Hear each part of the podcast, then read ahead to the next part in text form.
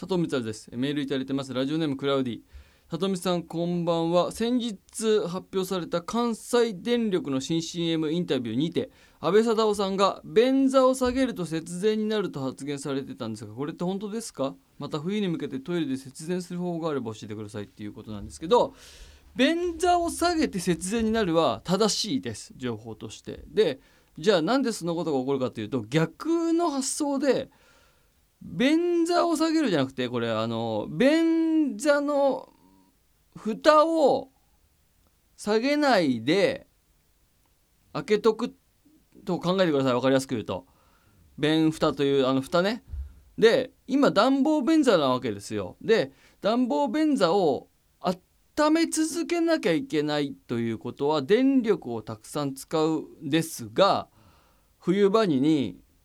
定の温度を便座温めようとするとずっとかなりの電力を使いますよね。でそれが便蓋が閉まってないとずっと放熱をしながら要は冷えるわけですよね空気が冷たいので。でその便座を温めながらもずっと放熱が続くということは、えー、電気の無駄遣いになってしまう人がいない時に。なので便蓋まできれいに閉まっ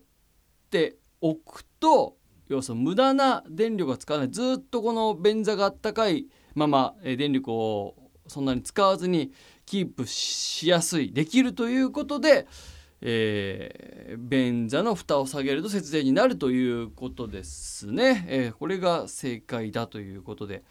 覚えておいていただければなと思います。で冬に向けてトイレで節電する方法。これ別特にあのないんですよ。あのじゃあ